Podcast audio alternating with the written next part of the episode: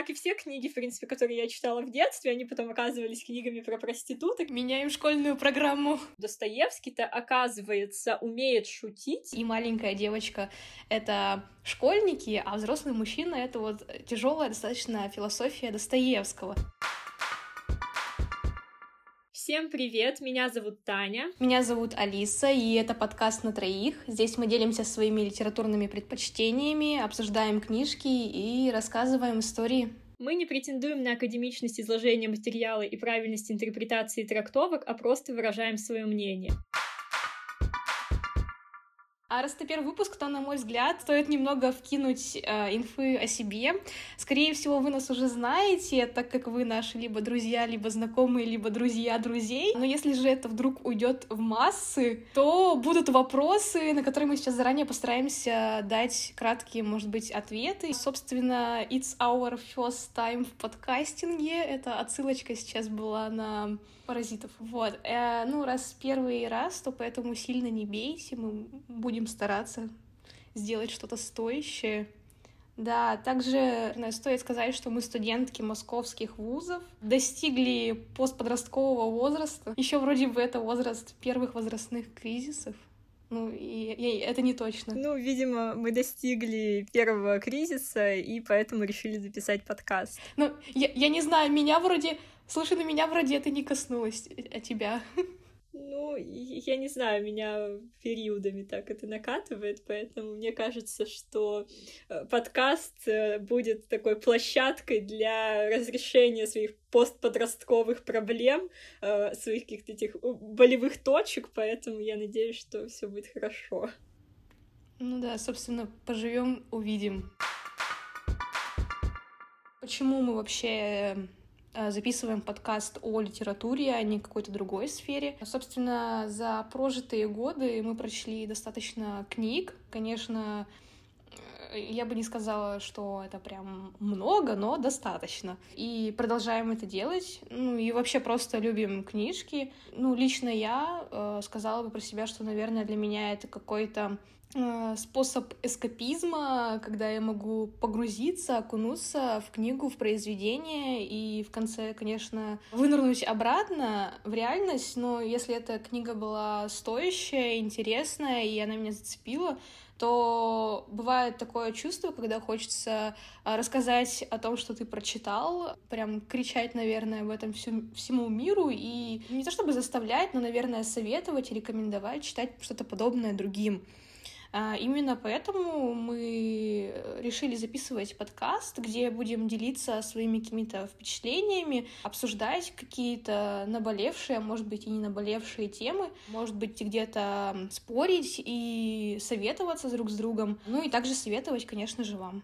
За себя могу сказать, что на самом деле очень долгое время у меня были такие достаточно личные отношения с книгами, которые я читаю, и мне как-то не хотелось выносить это все на публику, но в какой-то момент я поняла, что мне хочется этим делиться, что мне хочется рассказывать о том, что я читаю, как я это читаю, что я из этого выношу. И на самом деле я не говорю, что там все люди должны читать книги, как-то с ними знакомиться, вовсе нет, просто мне кажется, это один из э, таких способов познания этого мира, и как бы кто-то это делает через какие-то другие вещи, а вот мне комфортно делать это именно через книги, хотя это, ну, не единственный способ, э, понятное дело, вот этим всем заниматься. Поэтому я думаю, что подкаст э, получится, если не познавательным, то хотя бы достаточно развлекательным.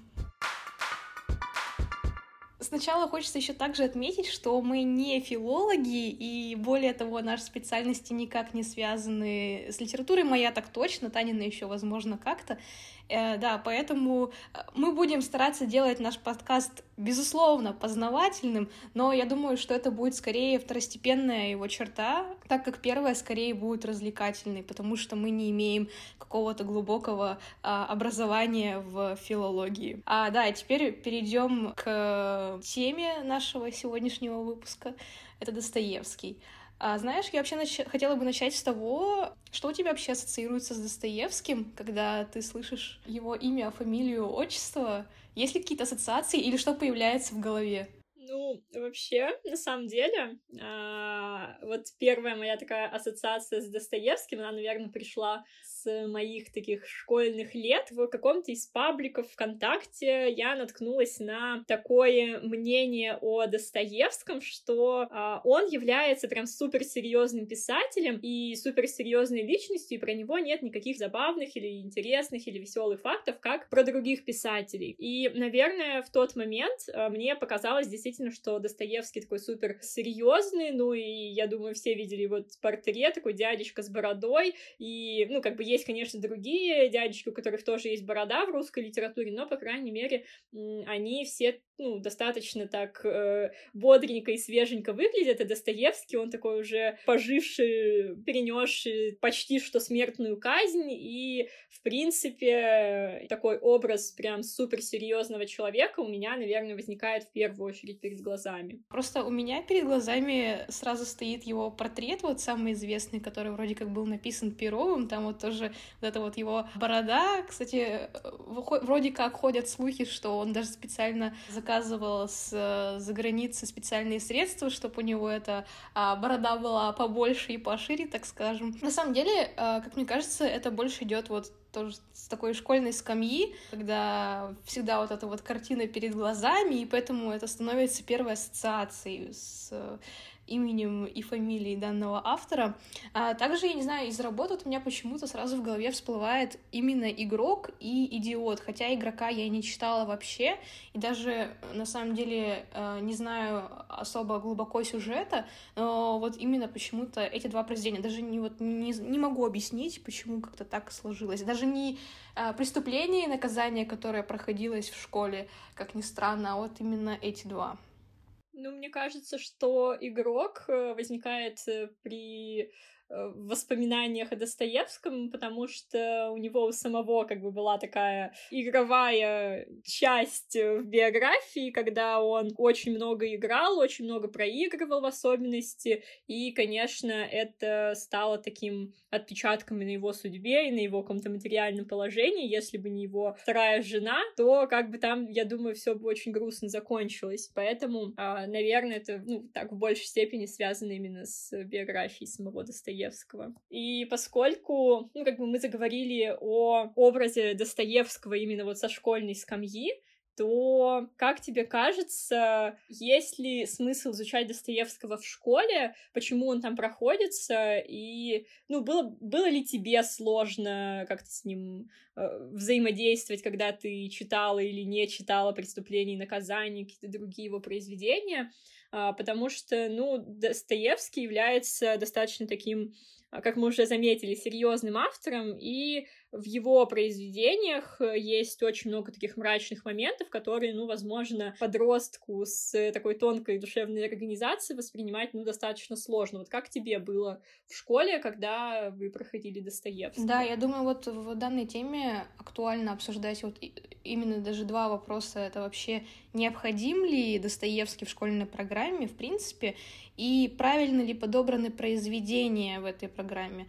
Потому что, по моему мнению, Достоевский, да, необходим. Это не должно быть преступление и наказание, на мой взгляд. Потому что когда тебе 17 лет, и по сути ты еще считаешься ребенком, ты априори не имеешь какого-то бэкграунда жизненного а, опыта или понимания даже, наверное, жизни, у тебя еще до конца не выработано, или, может быть, даже не выработана, в принципе, вот эта вот какая-то философская а, позиция в жизни собственная, поэтому тяжеловато воспринимать и переваривать должным образом такую непростую достаточно литературу а, и философию Достоевского в принципе. И вот, к слову, о меме, который а, есть на просторах интернета, где а, маленькая девочка сидит за детским столиком с, э, со взрослым мужчиной, и маленькая девочка — это школьники, а взрослый мужчина — это вот тяжелая достаточно философия Достоевского. И я считаю, что вот эта вот картинка полностью описывает наше ну, не наше образование, конечно, но вот именно вот ситуацию э, с Достоевским, да, когда школьник еще не готов в полной мере э, погрузиться в данное произведение и понять его на сто процентов. И как когда ты писала Оля Осипова, э, если вы ощущаете тоску, то знаете, что это нормально, потому что вы живете в той части планеты, где, дети, где детей заставляют читать Достоевского. Мне кажется, этим, в принципе, все сказано. Вот, как бы, да, есть такое. Но э, я считаю, что Достоевского проходить необходимо, это, во-первых, конечно же, знакомиться с его биографией, просто с его жизнью, так как это все-таки великий автор, писатель. А, но и также можно было бы заменить произведение «Преступление и наказание» на какое-то другое, например, на «Бедные люди», которое я прочла в одиннадцатом классе, и оно мне не показалось сложным или трудным, оно как раз-таки вполне подходило по возрасту. А, я считаю, что вот это произведение можно обсуждать, в него можно погружаться. Более того, оно не такое большое и читается достаточно легко. И, как мне кажется, вот эти вот тяжелые достаточно произведения, когда их проходишь в школе, они наоборот вырабатывают э, только какое-то отвращение скорее к литературе, если э, вас там прям, ну, насильно, конечно же, заставляют читать в школе. И мне кажется, именно вот из-за этого у некоторых потом в более взрослом возрасте нету желания читать вообще в принципе. Э, тому пример может быть, не знаю, Калинкин. У меня почему-то в глазах всплывает. А, когда он вот как раз-таки рассказывал, что вот это вот именно школьное насаждение у него теперь отбивает желание читать вообще в принципе. Ну, на самом деле, у меня, конечно, желание читать после школы не пропало, не отпало. Ну, возможно, это в силу моей, моей какой-то любви к самому процессу в первую очередь и моему воспитанию в том плане, что вокруг меня всегда были такие читающие люди, очень, не знаю, интеллектуально развитые, они вот постоянно читали мне книжки, и как бы и научилась читать я достаточно рано. Но могу признаться, такой, не знаю, совершить каминг за который мне, возможно, должно быть немножечко стыдно, но я не дочитала а, «Преступление и наказание в школе». Я пыталась его читать в десятом классе, когда оно проходится, в одиннадцатом, еще на первом курсе я пыталась к нему вернуться, но у меня вообще никак не получалось это сделать, потому что, ну, я читаю, и я как бы понимаю, что, ну, ну нет, ну, вот это как-то очень тяжело, и я, ну, вот не могу это воспринимать вообще никак. То есть дело даже не в объеме, плане, потому что, ну, например, там ту же «Войну и мир» я очень люблю, я перечитывала, наверное, раза три, а вот Достоевского я читать не могла, ну, по крайней мере, «Преступление и наказание». И вот ты сказала о том, что классно было бы изучать другие произведения, типа «Бедных людей». У меня есть тоже такое, наверное, предложение по поводу произведения, которое я действительно люблю, это «Двойник». Меняем школьную программу. Фунт. Да, я очень люблю «Двойника», потому что мне очень нравится вот этот ранний Достоевский. Он как бы очень похож на Гоголя, но на Гоголя уже такого сформировавшегося. Поэтому мне очень близко вот это изображение Петербурга и тема каких-то какой-то зеркальности и тема вот этой фантасмагоричности, потому что, ну, это очень классно, э, во-первых, и во-вторых, это, ну, действительно показывает Достоевского, с одной стороны, как продолжателя такой культурной традиции, а с другой стороны, это уже устанавливает его как такого самостоятельного писателя, такую личность на литературном поле, и несмотря на то, что двойника, например, не очень ну, точнее, как э, дело-то было. Э, двойника сначала очень полюбили, а потом, когда Достоевский его дописал, сказали, ну, типа, что за фигня? И это, на самом деле, очень показательно, потому что, ну, про Достоевского как раз-таки говорили, что он мог э, вот какие-то идеи воплощать в жизнь, но при этом он не умел вовремя останавливаться, и из-за этого как бы его произведения получались такими очень затянутыми, и э, именно это мешало такому прям истинному наслаждению, что ли, при прочтении. Поэтому мне кажется, что как бы какие-то ранние произведения, которые показывают э, Достоевского вот даже не как э, человека, пережившего каторгу, пришедшего вот в религию, в почвенничество, а все таки как человека, который действительно может э, писать, э, ну, какие-то очень разные вещи, Ну, кстати говоря, тоже забавный факт про бедных людей. А, изначально, ну, я думаю, ты помнишь, что там очень много такого приторно-сладкого языка в этих письмах. И на самом деле, до последней редакции этого было еще больше, и э, там было очень много вот этих всяких уменьшительно-ласкательных слов, которые, ну, выглядели достаточно нелепо, ну, потому что э, вот э, Достоевский хотел показать вот это вот соединение какой-то низости и благоговением перед любовью вот этих вот маленьких людей, и поэтому писал там, например, рыбка вместо рыба, я не знаю, что там еще, занавесочка вместо занавеска, и вот это вот все конечно, это, ну, как бы сыгралось на такую злую шутку, и поэтому ему пришлось очень многие слова потом, ну, переделывать обратно вот из рыбки в рыбу и так далее. И это тоже достаточно показательно, потому что, ну, как бы, как мы видим, Достоевский может переписывать, переделывать свои произведения, и э, делает это, ну, как бы достаточно так э, трепетно и вот с таким вниманием прям к э, языку. Да, еще немного вернусь э, назад к э, теме именно вот чтения в школе. Мне кажется, важно в школе привить любовь ученикам благо, э, с помощью именно какой-то более простой литературы, потому что и необходимо искать вот именно какую-то свою литературу. Мне кажется, ее найти проще как раз-таки, когда ты читаешь то, что ты хорошо понимаешь а не когда ты погружаешься в какую-то философию тяжелую, и тебе кажется, о нет, какой-то там э, занудное чтение, да как я вообще там, типа, буду это читать, нет, это не мое, и поэтому многие, мне кажется, рано отказываются от этого, э, еще просто не найдя свою литературу. Своего автора даже скорее. Ну, да, это правда. А, на самом-то деле, потому что, ну, у нас есть, во-первых, очень такое четкое понимание того, что и как мы должны читать, и как мы это должны понимать, э, ну, потому что есть школьная программа, есть вот такое классическое понимание даже русской литературы. Мне кажется, проблема даже не в том, что, а, ну, точнее, не столько в том, что а, нас заставляют читать каких-то авторов, которых мы, возможно, не хотим читать, потому что, ну, вот эти вот огромные многостраничные кирпичи, которые, ну, вот даже в, в руках сложно держать, а сколько в том, что а, нам диктуют то, как мы должны понимать этих авторов, потому что, ну, как бы я понимаю, что возможно, в какой-то степени мое отношение вот к литературным героям, ну, с которыми я встречаюсь в момент прочтения книг, ну, они могут строиться как раз-таки не по канонам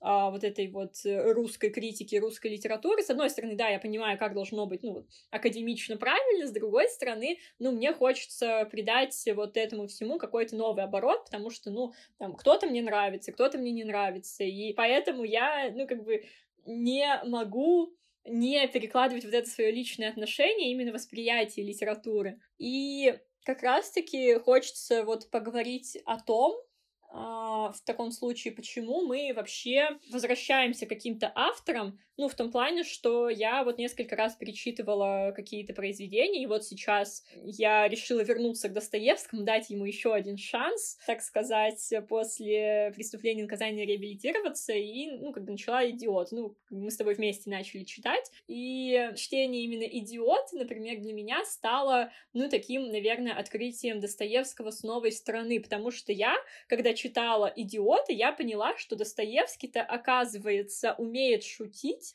и э, это было, ну, просто вау, потому что когда я читала «Преступление и наказание», ну, мне кажется, ну, там ни одной шутки э, я либо не заметила из-за того, что мне было просто тяжело, либо как бы их там просто не было. А «Идиот» — это очень так иронично, это очень э, забавно местами, и местами это очень страшно, и как бы мне кажется, что вот э, такое возвращение к автору, оно, ну, действительно знаменуется каким-то, ну, не то чтобы переосмыслением жизни в целом, а, ну, вот какими-то жизненными переменами, возможно, прям очень маленькими, когда, ну, тебе вот хочется снова погрузиться вот в какой-то такой мир. А, ну, какова моя история? Мне понадобилось два захода, чтобы осилить данную книгу. Первый заход у меня случился в 17 лет, помню, что я достаточно с таким большим энтузиазмом купила эту книгу, думала, сейчас как прочту и погружусь в Достоевского в свои 17-то,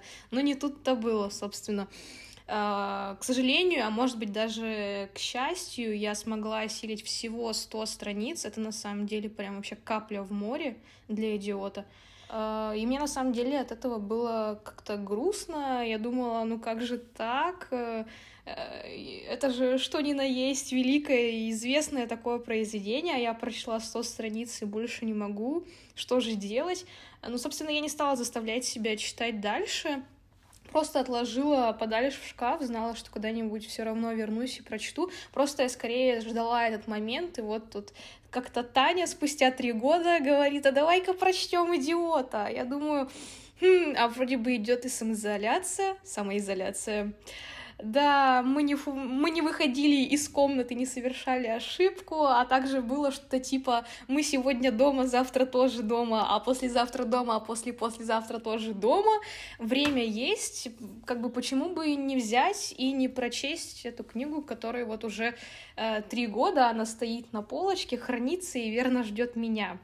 И о, неужели со второго захода, да, мне этот роман, в принципе, пришелся по душе, и не только роман, на самом деле, сам Достоевский у меня прям как-то в глазах вырос, и у меня появилось даже какое-то, наверное, уважение к нему, как писателю, которого э, на самом деле раньше не было, к сожалению. Я считаю, что все таки э, просто нужно было дорасти вот до того времени, когда я возьму и прям погружусь в данное произведение и смогу насладиться им а, полностью.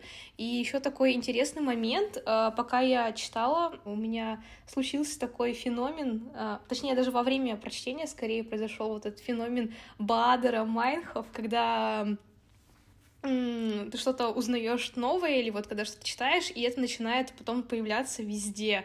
И вот когда я читала «Идиота», мне этот идиот, мне кажется, встречался тоже просто везде. Я могла листать истории в Инстаграме или просто ленту, и мне всплывал идиот Достоевского. Могли быть просто цитаты, могли быть сами книги, как кто-то тоже читает. А, также попадалось э, в ВКонтакте различные подборки именно с, уже с какими-то рецензиями и отзывами на этого же идиота. И я так подумала, оказывается, его так много, и он вокруг, но почему-то вот стал встречаться, когда я только за него взялась. Ну, это вот именно этот феномен, я думаю. Знаешь, нативная реклама.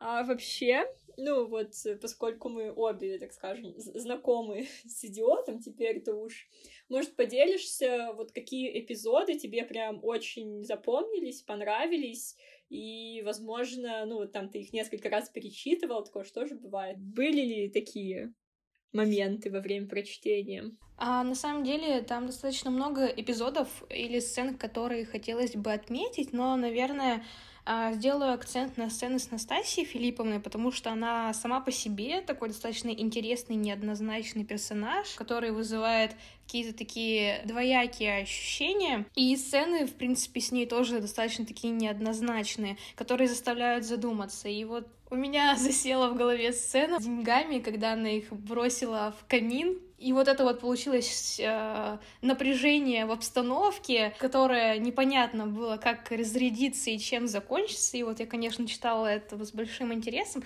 но я также хотела бы э, сделать акцент на том, почему я бы вообще рекомендовала прочесть данное произведение в принципе. И я думаю, это как минимум из-за того, что его просто можно разнести, разнести на цитаты и афоризмы. То есть там есть прям такие цитаты, которые, мне кажется, вот в пабликах ВКонтакте я раньше очень часто видела, а теперь я беру и читаю их в книге. Вот, например, а, есть женщины, которые годятся только в любовнице и больше ни во что. Ну, это прям очень хорошо сказано, я считаю. Или я хочу хоть с одним человеком обо всем говорить как с собой. Вот прям тоже мне очень нравится. Ну, это, мне кажется, такая достаточно известная цитата, и, и она вот прям по пабликам чисто вот, как горячие пирожки. Также мне очень понравились а, обсуждения и споры, или просто же упоминания каких-то мировых личностей, а, событий в произведении. Особенно, когда ты уже знаком с этим, то интересно увидеть какое-то дополнительное мнение, обсуждение тех тем, с которыми ты когда-то познакомился, может быть, там вот в университете. Мне было э, достаточно забавно встретить э, демографа-экономиста на страницах Достоевского, которого я проходила на первом курсе, и я даже никогда не задумывалась, что его можно встретить где-то еще помимо экономической литературы или помимо университета в принципе. Также в этом произведении мне нравится, и я бы вот рекомендовала его, потому что можно найти много отсылок а, то есть можно прочесть 20 и, найти только половину, а потом можно прочесть еще в 40 и найти еще больше, но тем не менее а, они есть. А, допустим, когда вот герои играют э, в пятижоу Анастасии Филипповны, Афанасий Иванович рассказывает про историю с камелиями и Адами, которая их хотела получить на именины или день рождения, точно я сейчас не помню. У Александра Дюмы у сына есть книга «Дама с камелиями», и ты вот просто читаешь и такой, ого, прикольно. Я, кстати, я, кстати, читала. Мне, правда, было, типа, да, лет 14, и я такая, ну, дам с камелиями, как это интересно. А потом оказалось, что это э, книга про, э, ну, так скажем, э, женщину с низкой социальной ответственностью. Э, и я как бы такая, ну, да, как и все книги, в принципе, которые я читала в детстве, они потом оказывались книгами про проституток. Еще хотелось бы тоже также отметить, благодаря театральности роману, то есть разбитию на сцены и на диалоги, он на самом деле не, не так уж и, и тяжело читается. То есть э, нет этих вот э, монотонных описаний э, дуба, неба, я не знаю, с чем еще это можно сравнить. То есть все гораздо легче. Мне нравится описание дуба и неба, не надо, пожалуйста. Э, мне вот, мне вот не очень. Мне вот не очень, и поэтому вот я вижу в этом произведении такой большой плюс э, в том, что вот этого вот этой монотонности нету. Ну, это вот для меня лично. Все проще, легче. Э, там диалоги, они, в принципе, достаточно легко э, воспринимаются. И то есть читать не так уж и, и сложно. И еще тоже интересный момент. А, оказывается, в Google, Google картах существует карта идиот, название в кавычках, соответственно, где отмечены все места, которые упоминаются в произведении. То есть параллельно чтению можно зайти на эти Google карты и посмотреть примерную географию вот всех событий, либо каких-то просто упоминаний. На самом деле тоже такая э, интересная функция. Спасибо, Google мне кажется, что сам Достоевский, ну и все его произведения, они вот как раз-таки очень топографичны в том плане, что у него всегда очень много каких-то топосов встречается, что в «Преступлении и наказании», что в «Идиоте». Ну, в «Идиоте» даже, наверное, э, обширней, потому что это все вот выходит за пределы России, как минимум. Вот «Преступление и наказание», и есть же сейчас всякие экскурсии по вот этому маршруту Раскольникова. Мне кажется, это очень прикольно в том плане, что это помогает помогает, ну, как бы человеку, который, возможно, даже не читал произведение или читал и прям его очень любит, погрузиться вот во всю эту атмосферу и как-то, я не знаю, э, прочувствовать э, то настроение, что ли, э, с которым вот это все, если не писалось, то, по крайней мере, ну, придумывалось, обрабатывалось и так далее.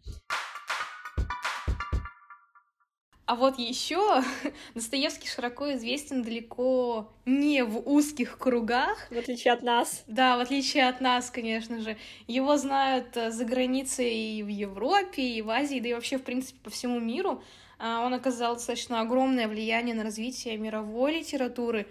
В Японии даже есть такое понятие, как японский Достоевский. К сожалению, я сейчас не скажу, как его зовут, но вот у них даже есть что-то такое свое.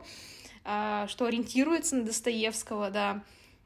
Влияние Достоевского можно встретить в работе Фридриха Ницше, например, в «Антихристе». И также его творчество стало неким, можно так сказать, драйвером в философии а, экзистенциональной проблематики, особенно с начала 20-го столетия. И еще тоже такой интересный момент заметила. И я вот сразу предупреждаю, что я не фанатка и не любительница, и вообще не интересуюсь соционикой. Интересно и забавно, что у них есть вот в этой... Я, я лженауки а, такой психотип, как Достоевский. Я думаю, он тоже появился не просто так, а благодаря величию и такой мировой известности автора. Ну вот Алис расстроила всех любителей соционики, сказав, что это лженаука. Простите, я не хотела вас обидеть. Мне кажется, на самом деле, ну, типа, интересен просто вот этот концепт того, что ты можешь быть какой-то известной личностью или приближенной какой-то известной личностью. Это то же самое со знаками зодиака, когда смотришь, э, кто родился там в... либо в тот же день, что и ты, либо по тем же знакам, и такой, блин, да, мы так похожи. Ну, кстати,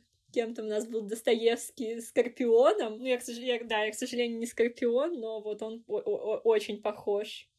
Вообще, ну, как бы, да, ты уже сказала о том, что Достоевский повлиял очень так на мировую культуру, это можно так назвать, потому что, ну, как бы за пределами России э, очень много стран, как бы это э, не звучало, конечно, очевидно, но, по крайней мере, он вот прям вышел за пределы, что ли, такого узкого сообщества, что очень интересно. И на самом деле он повлиял и на кинематограф.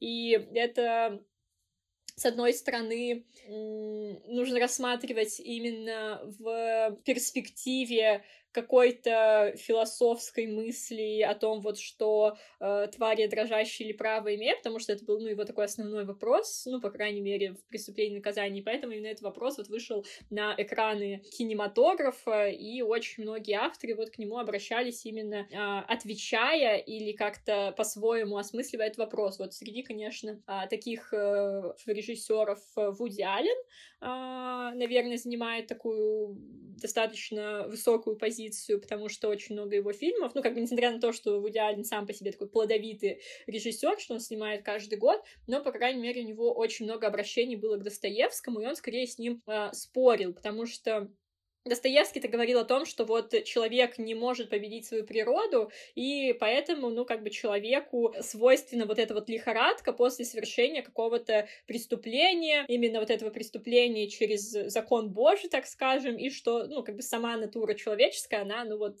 это все отвергает вот эту преступность и вот какие-то такие вещи неприятные. А Вуди Аллен, он же, наоборот, говорит о том, что, ну, вот, в принципе, совершение преступления — это не есть какая-то а, угроза для человеческого вот этого существа внутреннего, и что на самом-то деле все ок. И а, его герои, они как бы пытаются как раз-таки совершать вот эти идеальные преступления, наверное, из такого, ну, как бы если прям вспоминать, вспоминать, то это, конечно, матчпоинт, где герой, а, не будем говорить, кого убивает, и не будем говорить, какой герой, потому что можете посмотреть, ну, как бы фильм достаточно такой хороший, он как раз-таки может понравиться, ну, практически всем, потому потому что это такой, наверное, такое начало голливудского периода Вуди Аллена, поэтому, ну, такие фильмы, по сути, должны нравиться очень многим. И из, наверное, такого более нового и тоже более интересного «Иррациональный человек», тоже всем советую, не буду говорить, чем там все начинается, заканчивается, но, по крайней мере, вот развеивается вот эта вот, не знаю, мифология вокруг Достоевского, вот этот миф о Достоевском, а, что, ну, как бы тоже так влияет, наверное, на восприятие самого произведения, если смотреть а, на него именно через призму, кинематографа. Но на самом деле у Вуди Аллена были не только такие серьезные работы, которые а, вступали в философские экзистенциальные споры а, с уже, к сожалению, мертвым мертвым автором, но, как говорится, конечно, ты жив, пока о тебе помнят в начале своего творческого пути Вуди Аллен брал какие-то произведения русской классики и издевался над ними. И, конечно, ну вот среди авторов его любимчиков были Лев Толстой, или, как и пишут его имя на англоязычных изданиях, Лео Толстой, и Достоевский, конечно же, Достоевский. И вот в одном из фильмов Алина, который называется «Любовь и смерть», это, наверное, лучшее вообще, что я видела в плане комедийности и какой-то пародийности. И там есть вообще диалог между отцом и сыном, который тупо состоит из названий произведений Достоевского. То есть они там говорят э, типа, ну, я идиот, а вот э, там братья Карамазовы, и вообще это преступление и наказание, и там реально на этом строится диалог, Возможно, просто можно найти этот фрагмент, но мне кажется, вот э, вы полюбите просто этот фильм так же, как люблю его я, потому что, ну, это невероятно смешно. Поэтому Достоевский действительно очень повлиял на мировую культуру и на более современную, и на менее современную. То есть, в принципе, вот от 20 века все у нас обращаются к Достоевскому, переосмысливают Достоевского, вот эти постоянные отсылочки. Это действительно говорит о том, что Достоевский автор такой состоявшийся, автор, чье имя не стыдно э, называть в списке любимых авторов, наверное. Вот, ну, тот, кого можно называть, э, вот, это не guilty pleasure, это, знаете ли, не нужно покупать обложку. Ну, есть же такая штука, когда ты читаешь какую-то книгу, и ты понимаешь, что тебе стыдно читать эту книгу, и ты покупаешь какую-нибудь обложку с другой книгой, а оборачиваешь, и, типа, такой серьезный человек. Вот с Достоевским так делать не надо, наверное, даже стоит покупать а, обложки с названиями книг Достоевского, чтобы читать какую-то другую литературу, но, конечно, лучше с самим автором ознакомиться.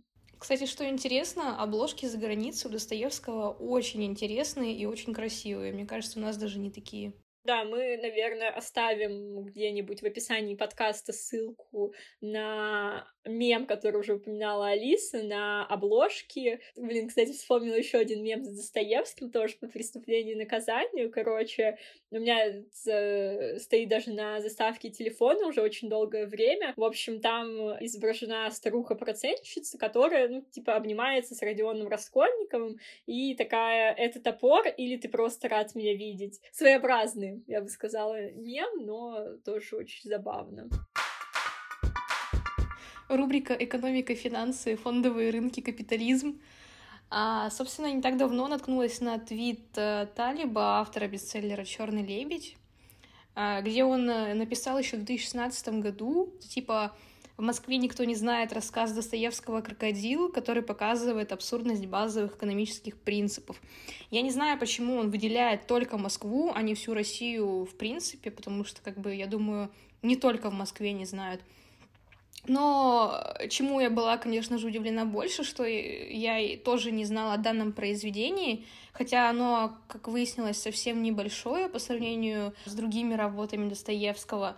А, ну, и недолго погуглив, я, собственно, его нашла и прочитала. И в чем было мое также еще одно главное удивление, когда в том, что этот рассказ дико выделяется из всех работ автора, так как это сатира, чего Достоевский, ну, как-то он не был э, гуру данного направления. Сенсей э, сатиры. Да, он, он скорее под, под, по-другому больше угорал, как Скорпион, чем по сатире. И это произведение такой пассаж в пассаже. Произведение с достаточно тонким юмором и сюрреалистическим таким составляющим, с отсылкой на экономическое устройство общества. Короче, очень занимательно. Советую прочесть тем, кто хейтит капитализм, увлекается Достоевским. И кто не увлекается тоже, достаточно интересное произведение резко отличающаяся от всех остальных. Кстати говоря, о том, вот, э, что еще можно назвать таким, ну, так скажем, интересным фактом о Достоевском, так это то, что он еще где-то в середине своей писательской карьеры писал стихотворения, и на самом деле эти стихотворения, они были очень забавными в том плане, что, ну, можно сказать, что Достоевский тупо восхвалял власть, тупо восхвалял там Александра II в особенности. Возможно, он просто хотел, чтобы чтобы его побыстрее вытащили из каторги и со службы, и это был такой хитрый план, возможно, он, да, просто, как бы, так скажем, льстил, не знаю, подлизывал тем, кто был выше, чем он по статусу, и на самом деле эти стихотворения, ну, я не могу назвать их хорошими с своей такой субъективной точки зрения, но на самом деле это очень занимательно, потому что такого Достоевского, который, ну, вот, кого-то хвалит, это, конечно, еще нужно найти и почитать. Рубрика «Статистика и котики» — наше все. А, в общем, э, японцы, как э, такие одни из главных фанатов Достоевского, составили небольшую статистику, но она конечно, еще дополняется и не только японцами. И, в общем, есть такие данные по смертности в произведениях Достоевского. А, вот, например, в «Преступлении и наказании» происходит 21 смерть, в «Идиоте» 31, в таком произведении, как «Бесы» всего вообще 39 персонажей, из них умирает 15, 30, да. А, и это значит, что почти каждый третий, ну так даже грубо говоря, это персонаж, который умрет. А в подростке 34 смерти, и в братьях Карамазовых 43 смерти. И это произведение лидирует по смертности. В общем, земля им пухом. Когда решил убить всех кого ты любишь. Конечно, э, не хочется заканчивать на такой печальной ноте, но придется, как бы, как говорится, не хочешь, а придется. Ну что ж, я надеюсь, что наше обсуждение вышло достаточно а, продуктивным, достаточно таким информативным. Постарались его, его сделать, по крайней мере, таким. Надеемся, что вам было с нами интересно. Оставляйте свои комментарии. Да, мы ждем какой-нибудь э, фидбэк от вас, может быть, какие-то вопросы или пожелания. Да, предложения, вот, книга жалоб и предложений всегда открыта. Вообще помните, что все события вымышлены, совпадения с реальностью случайны, и мы, конечно, с вами прощаемся и желаем вам побольше хороших книжек и побольше свободных вечеров на то, чтобы ознакомиться с этими книжками. Читайте, друзья.